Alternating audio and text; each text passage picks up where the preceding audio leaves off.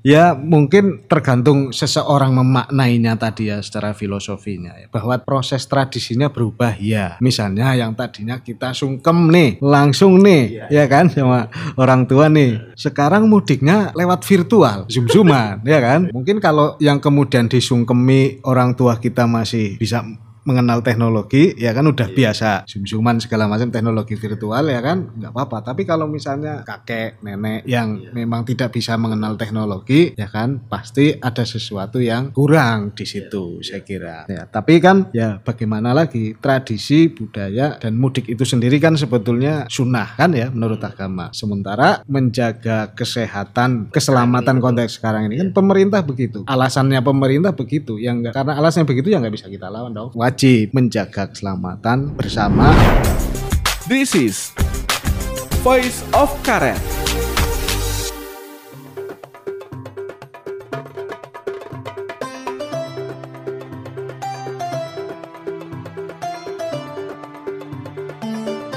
Halo Sobat Bisnis Di mana pun Anda berada kembali lagi di program Voice of Karet Ini programnya awak redaksi disiarkan langsung, diedit, di tapping di markas besar kami di Wisma Bisnis Indonesia alias Karet Tengsin. Hmm, sekarang nih saya David Eka Budi bersama dengan siapa nih? Fathul Masku Asik. Ya Mas Fatkul ini sekarang pengampu apa Mas ya? sekarang ngampu untuk rubrik lifestyle Hmm, entrepreneurship dan traveling. Traveling ini salah di satu bisnis.com di bisnis.com ini salah satu penggawa senior bisnis Indonesia nih. Sebelum kita lebih lanjut mas minal aidin wal faidin mas. Maaf kalau saya dulu ini sering nih salah satu editor saya dulu pernah ya kalau tahun ini saya ada kirim berita typo minta maaf mas semoga kita semakin jos ke depannya Oh ya, saling memaafkan. memaafkan. Intinya. Selamat Lebaran untuk semua pendengar eh, broadcast kalian. Ya, semoga hari rayanya tetap lengkap dengan mungkin apa ya kebersamaan di rumah masing-masing dengan kudapan spesial Lebaran. Ada opor mungkin ya, ada kue-kue Lebaran, tapi tidak bisa mudik. Mas Fatkul, gimana nih kabarnya Anda ini setelah saya telusuri dan kepoin setiap tahun mudik nih. Sembilan, gimana Mas? Setiap tahun mudik. Jadi sudah 20 kali mudik ya. Lebih dari 20 kali mudik. Dihitung ya? kecuali Dihitung ya Mas. tahun ya? kemarin Oh, tuh. Kecuali tahun kemarin. Betul. karena ada perintah dari pemerintah untuk tidak mudik Iya. karena lockdown, Iya, ya kan? Jadi pulang itu setelah lebaran. setelah lebaran. Baru mudik. Tetap mudik, cuma ditunda. Itu yang tahun lalu ya. Tahun lalu. Pengalaman tahun lalu. Apakah tahun ini rencananya akan sama seperti tahun lalu? Tahun ini insya Allah saya ditunda mudiknya. Ah, sebagai warga negara yang baik lah. Kira-kira begitu. Ya kan? Kira-kira Siap, begitu. siap, siap. perintah Ini- pemerintah. Ini ini mudik ini menurutku lebih kompleks ketimbang larangan kita ke mall atau belanja ke pasar Tanah Abang. Mas. iya. Lebih kompleks, Mas. iya berat sebetulnya. Berat. Tetapi karena berat itulah kita juga memaknai lebih. Artinya ketika kita tidak mudik itu memang ada sesuatu dalam tanda kutip ya pengorbanan Hmm. yang lebih. Karena kalau kita lihat nih mudik itu kan memang tradisi. Iya. ya budaya yang ada di Indonesia yang ada di Nusantara yang setiap tahun itu udah kayak semacam keniscayaan. Tiba-tiba karena pandemi ya kan tradisi ini nggak ada. Oke, iya, ini ada iya, ses- memang memang ada sesuatu yang hilang. Tetapi sebetulnya kalau kita masuk ke dalam filosofinya nilai-nilai yang terkandung di dalamnya dari budaya itu sendiri dari tradisi itu sendiri Hmm. ya kan? Ya karena itu tradisi ya pasti kita harus menyadari pasti itu akan berubah. Kalau budaya bicara berubah. bentar, kalau bicara tradisi lalu ada pemaknaannya, semakin sulit kita mudik, semakin dihayati juga tuh. Nah, ini ini aku pakai perspektif yang sudah terjadi di berita-berita nih, ada yang lewat jalan tikus segala macam itu. Nah, itu bagian dari penghayatan mudik yang mudik itu kan kalau kata Anda sebelumnya tadi kita briefing kan mudik itu adalah proses perjalanan. Kalau di KBBI kan berlayar ke Udik ya, pergi Iya, ke Udik iya. atau pulang ke kampung berarti proses. Mm-mm.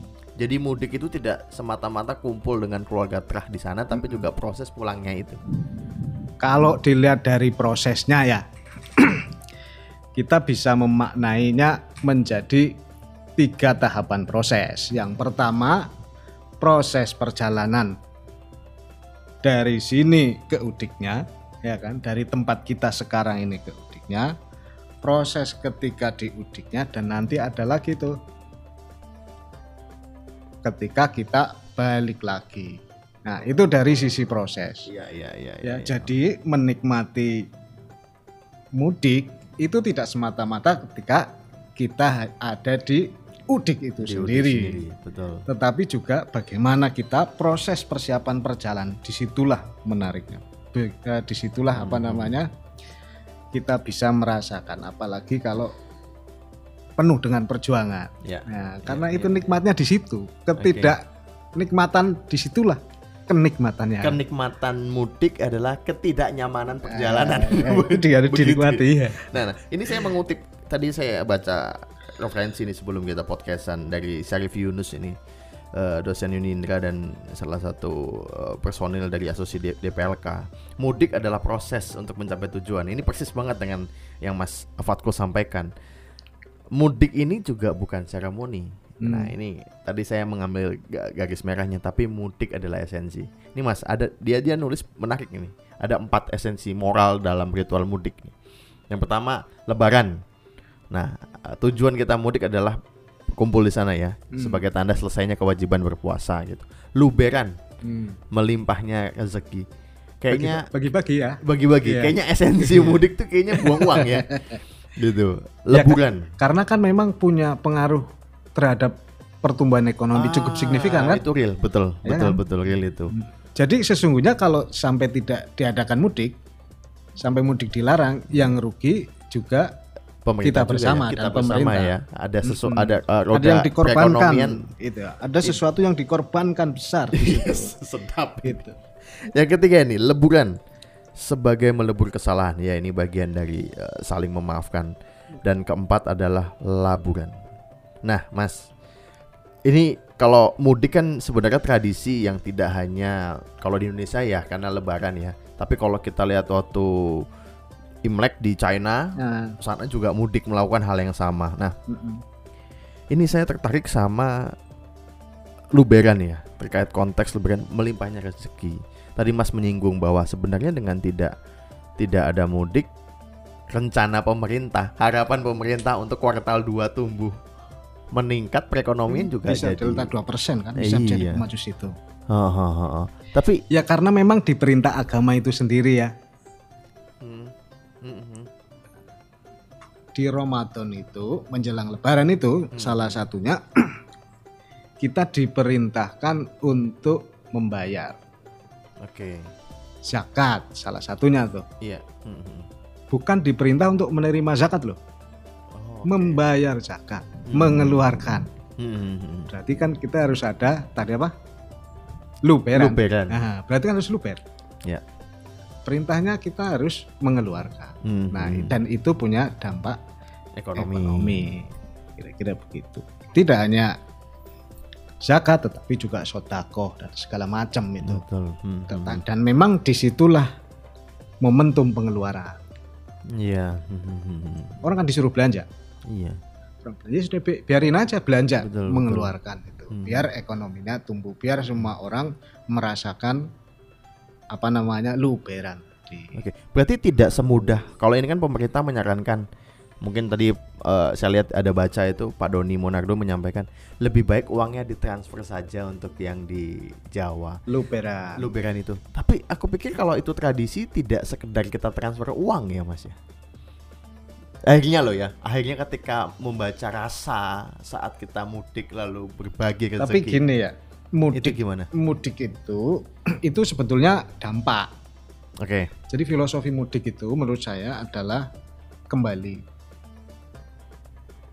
Mudik itu adalah filosofinya adalah kembali. Kalau kita berasal dari ya kita berasal dari mana? Hmm, hmm, hmm. Nah, secara harfiah kita berasal dari desa misalnya atau Oke. dari udik ya Dari berarti udik, kita kembali ke udik Oh, di- ya gitu. Kalau kita kemudian orang kota lahir di kota Hmm, hmm, hmm. ya kita kembali ke kota. Ke kota. Dan sesungguhnya kita ini berasal dari Tuhan. Itu, Pak. Ya kan gitu kan diciptakan dari Tuhan. Jadi Makanya refleksi mudik adalah mengingat hal itu. mengingat kita perjalanan proses kembali menuju. Ya kan? Karena semakin lama kan semakin dengan anu Iya iya iya. kita akan kembali ke akan sana akhirat nanti kan begitu ya. Ini terasa mas, ini sebagai orang yang 20 kali mudik. Cuma berarti yang kemarin tahun lalu kita nggak ada mudik nih mas Fatkul. Apakah setiap kali perjalanan mudik itu punya arti atau punya tersendiri untuk anda mas? Bisa jadi setiap 20 kali itu pasti ono apa ya ada pesan-pesannya gitu loh mas Ya yang pasti itu periode setahun ya kan Hmm. kita bekerja Iya. ya kan jauh dari rumah jauh dari orang tua Hmm. jauh dari kenangan masa kecil kita berasal dan di mana kita dulu di- dibentuk tumbuh bersama lingkungan ya kan nah momentum satu tahun kita kembali Iya. ya kan Iya. jadi Mm. dengan begitu kita tidak lupa akan asal kita dari mana sih Hmm, Nah, hmm, gitu. hmm. karena di situlah kita sesungguhnya berasal Berasa, Dari sesungguhnya Hmm, dari sana kita tumbuh hmm. dan berkembang kita akan Luar kembali biasa. ke sana tadi itu kita memperoleh makna dan kita memaknai mudik kan ada tiga proses tuh. Hmm, proses ketika kita perjalanan, mudiknya perjalanan iya hmm. ketika kita ada di lokasi iya. tempat tujuan. Dan Oke. setelah itu kan kita kembali ya? lagi iya. ya banyak Hmm. pengalaman-pengalaman menarik misalnya Hmm. yang apa namanya dari 20 kali mudik zaman dulu ya beda-beda. Iya dari zamannya kereta penuh ya mas nggak ada tiketnya dari zaman kereta penuh sampai gantung itu loh di Gantung. pintu itu loh sampai diinjek-injek gitu ya Iya, iya, Eh? terus duduk dia Sorry, Ya? Kebumen tuh mas. Iya, Kebumen. Nek, nek kereta berarti ya kayak Kuto Jaya atau Saunggalih lah Ah, itu iya, ya gitu. ya. yang ngumpel-ngumpelan itu, Bulan ya. bulan iya iya iya. Hmm. yang sudah nggak manusia ya itu Iya, Nah, iya. pernah juga misalnya kita naik bis.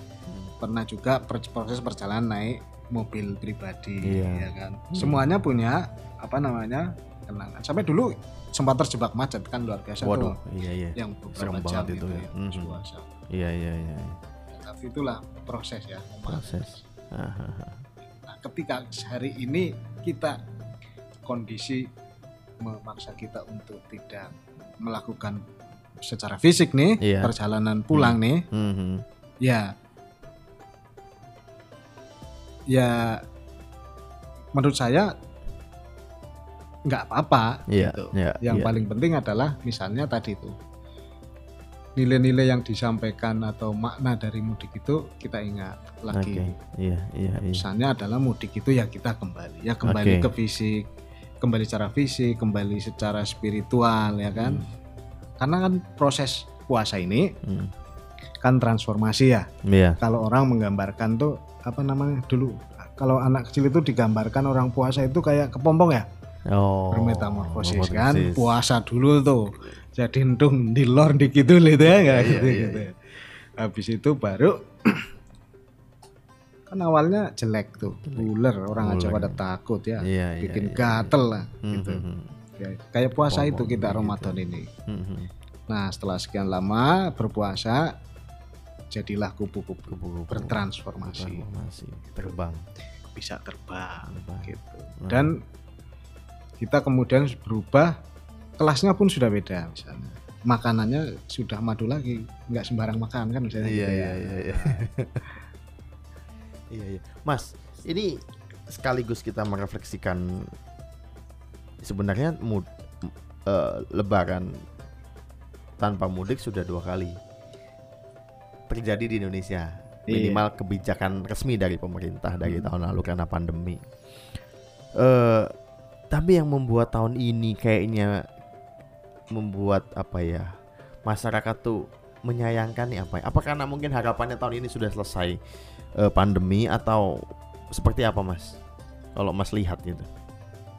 kalau saya sih misalnya karena tahun kemarin sudah dilarang terus tahun sekarang juga dilarang lagi mungkin ada sedikit kekecewaan ya Iya dikiranya kan sudah udahlah tahun ini nggak Hmm, bisa, hmm. besok paling masih bisa. Eh ternyata nggak bisa Iya, lagi, iya. Ha, ha, ha. ya kan? Nah itu mungkin kekecewaannya di situ. Mhm. Nah memang kita lihat teman-teman banyak juga yang kemudian dalam tanda kutip menyiasati aturannya tanpa melawan aturan. Misalnya dia mudik sebelum Atau sesudah. atau sesudah. Nah. Gitu. Yes, yes, yes, yes. Nah, Mas, ini ini tadi menarik ini. Eh, mudik tidak bersamaan dengan hari raya. Apakah mengurangi esensi mudik, Mas? Misalkan tadi yang aku aku memperdalam pernyataan Mas soal Hmm, ya ya bisalah kita sesudah ini atau sebelum ini. Iya. Pripun, Mas? Ya mungkin tergantung seseorang memaknainya tadi ya secara filosofinya ya, bahwa proses tradisinya berubah ya. Misalnya yang tadinya kita sungkem nih, Hmm. langsung nih, Iya, ya iya, kan iya, sama orang tua nih. Nah, Sekarang mudiknya lewat virtual, Zoom-zooman. zoom-zooman, ya kan? Iya, iya. gitu. Hah? Iya, iya. Terus nah, mungkin kalau yang kemudian disungkemi orang tua kita masih bisa mengenal teknologi, ya kan udah Iya. biasa. Hmm. zoom-zooman segala macam teknologi Iya. virtual ya kan nggak apa-apa tapi kalau misalnya kakek nenek yang Iya. memang tidak bisa mengenal bisa. teknologi Betul. ya kan pasti ada sesuatu yang kurang di Iya, situ iya. saya kira Hmm. ya tapi kan ya bagaimana lagi tradisi budaya dan mudik itu sendiri kan sebetulnya sunnah kan ya menurut Hmm. agama Hmm.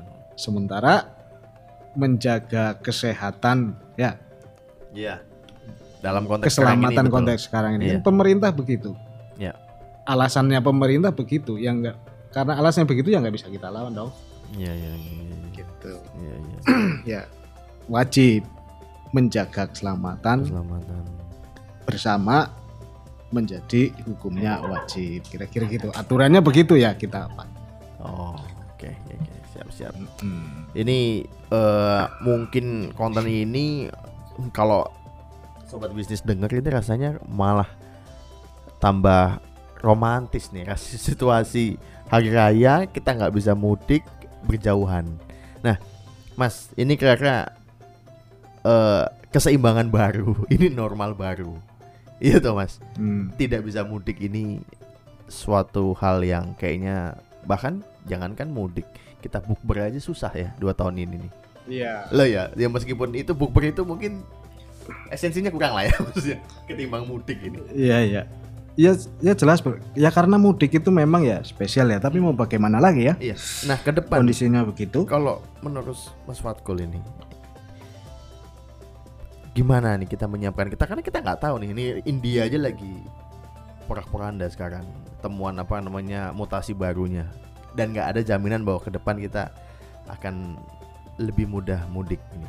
Ya. Gimana? Apa pesan atau mungkin Ya makanya ya? kalau menurut saya dengan melihat situasi dan kondisi dan alasan pemerintah ya kan Hmm. melarang mudik ini memang sebaiknya mudik tra- tradisi mudik yang selama ini kita lakukan dalam artian secara fisik ya kan? Kita tunda dulu ya kan? Tetapi kita mesti juga bisa melakukan atau memaknai mudik itu sendiri secara filosofis. Kita kembali. Kan tidak kembali tidak harus mau sekarang zamannya teknologi, ya kan? Dan kembali mung- secara fisik tidak perlu ya zaman sekarang ya bahasanya gitu Ya, lah artinya masih bisa dilakukan dengan teknologi kan? yes Nah. Ya. Yang paling penting adalah menurut saya memaknai secara filosofis. Ya. Mudik kembali, mudik transformasi, Hmm. mudik tadi apa luberan, Luberan. transfer lah. betul ya kan? betul betul Kalau ada luberan bisa kan? Ya, ada bisa. teknologi. bisa Kalau zaman dulu mungkin susah tuh transfer di kampung tuh. betul betul Harus betul. pakai wesel segala macam lama Hmm, kan. hmm, Sekarang gampang. apalagi Nah. kalau untuk daerah-daerah yang sudah ada jasa eh, pengiriman makanan tuh Hmm. langsung kirim ke makanan mas Ah, bisa itu bisa bisa ayo. tapi benar bahwa mudik adalah sikap tentang cara menghargai kampung halaman mas ya kan tentang tanah keha- eh, kelahiran dan bumi pijakan mudik ini juga cerita untuk eh apa ya mas ya? Kalau untuk secara sosial mas, setelah Lebaran itu kan kita kumpul sama teman-teman kerja ya. Kadang-kadang cerita mudik itu jadi bahan yang kayaknya nggak habis dalam seminggu atau dua minggu Nah. setelah gitu. Nostalgia ya. Nostalgia nih. Nostalgia. Itu memang jadi kayak kaya ya, mudik itu jadi kaya sekali ya. Pesannya tuh panjang sekali, nggak cuma prosesnya kan itu mungkin masuk ke tadi mas bilang tuh setelah itu ya. setelah setelah mudik ya di pros di mudiknya itu sendiri. Di mudiknya di kampungnya Di sendiri itu sendiri. Iya, iya. ya kan kan banyak yang bisa. Efeknya banyak dampaknya banyak. Yang bisa dilakukan banyak dan efeknya banyak. Hmm, gitu. Gitu. secara ekonomi Hmm. secara sosial secara apa nama transfer pengetahuan Iya, iya. nostalgia. Iya. nah, banyak hal itu. banyak hal Banyak membuat, hal yang membuat mereka menyatu kan ya. Dan sepertinya menjadi bagian yang kayaknya pantang untuk dilewatkan akhirnya. Jadi secara secara tadi kalau saya lihat eh, dengar dari Mas Fatkul ini Hmm. ya eh, mudik adalah esensi, yang kedua ini perintah pemerintah sehingga kita juga harus tetap patuh dan ketiga adalah tetap bisa me apa ya memaknai Iya memang memang nggak bisa di- nggak bisa nggak bisa di, nggak- nggak karena itu sunatullah ya. kembali Iya. itu adalah keniscayaan kan Iya. kembali mati gitu Hmm. kita mati ikan itu kita kembali ya itu kan keniscayaan Hmm. termasuk kembali ke asal kita Hmm, mudik hmm. karena itu menjadi sebuah sesuatu yang susah untuk ditinggalkan Iya, iya. secara filosofi dan tapi itu kan sebetulnya bisa di diatur Hmm, di hmm. Di apa namanya di caranya aja diubah yang gitu. diubah. Ngomong tradisi kan bisa berubah. Iya, Yang tidak berubah kan nilainya. iya, iya, Ya kan? Iya, iya, iya. iya, Nah, iya. diatur. Misalnya setelah aturan ini dilarang, ya udah kita bikin kumpul-kumpul lagi nih habis ini nih. Hah? Ya gitu. Kita mudik. Anu nanti, Nanti. gitu ya. Misalnya biasanya tuh acara mudik itu adalah kumpul satu trah nih misalnya ya. betul, setuju. Trah ini, trah itu ya kan. Ya sudah. Karena memang tidak bisa mudik, ada yang bisa, ada yang enggak, ada yang jauh. Ya sudah, kita undur dah. Bikin kesepakatan. Mundur, ya, ya, ya, Gitu. betul. Iya memang akhirnya apa namanya eh, banyak juga kalau saya lihat di lini masa ini aktivitas mudik sebelum dan sesudah eh, ya berbagai cara lah dilakukan untuk untuk untuk eh, biar tetap kesepakatan itu karena kan maksudnya kalau saya mas kalau mudik itu sang kakek nenek saya udah nggak ada semuanya. Jadi jujur aja itu jarang kami kami lakukan. Jadi kayak pulang kan tidak ada Iya. alasan untuk pulang, Pulang. bahasanya. Karena yang posisi tertua adalah bapak saya jadi adik-adiknya ke sini. Oh, Ah, oke. itu nah aku tanya hal-hal kayak gini kan juga terjadi banyak tuh kayak beberapa kerabatku seperti itu. Karena dia anak pertama jadinya apakah konteks eh, kembali itu adalah berkumpul membicarakan asal usul mereka juga ya mas ya jadi tidak hanya tanah kelahiran ini tetapi lebih ke Lagi-lagi asal usul kan? Asal-usul Bahas juga. asal Betul, usul. betul. Asalmu dari Gimana mana? juga aja. Dia berasal dan dia akan kembali kan begitu. Ya, Nah, ya, ya, mudik ya, itu dia pasti bahas asal usul siap gitu. oke Nah itu ya kayak tadi nih, barusan nih tadi nih ada saudara datang tuh ke rumah, nggak pulang nih, nggak. Ya sudah kita kumpul aja di sini. Yang biasa mudik bareng ngumpulnya di kampung itu, iya ya kan Insya Allah nih. Besok ngumpul di tempat saya dulu nih. iya iya iya. Jadi baru setelah ini mungkin kita geser. kita geser ya oke ya itulah bahwa eh, asal usul tetap perlu diingat tetapi untuk memastikan kita tetap sehat Dan Selamat semua. selamat Iya. semua dan kita bisa merasakan atau mengingat asal usul kita ke depan nanti Ya. kita perlu ikuti aturan pemerintah dulu nah sekarang kita berhari raya di rumah masing-masing tidak mudik dan mungkin dalam beberapa hari kemudian kita sudah kembali ke kerja Hmm. semoga kita tetap bisa punya cerita mas untuk teman-teman di kantor nanti mas Iya, yang paling penting adalah mohon maaf lahir dan batin. Oke, saya David Eka Setiabudi dan Fathul Maskur. terima kasih. Minal aidin wal faidin. Mohon maaf lahir batin untuk semua pemiksa pendengar broadcast. Sampai jumpa.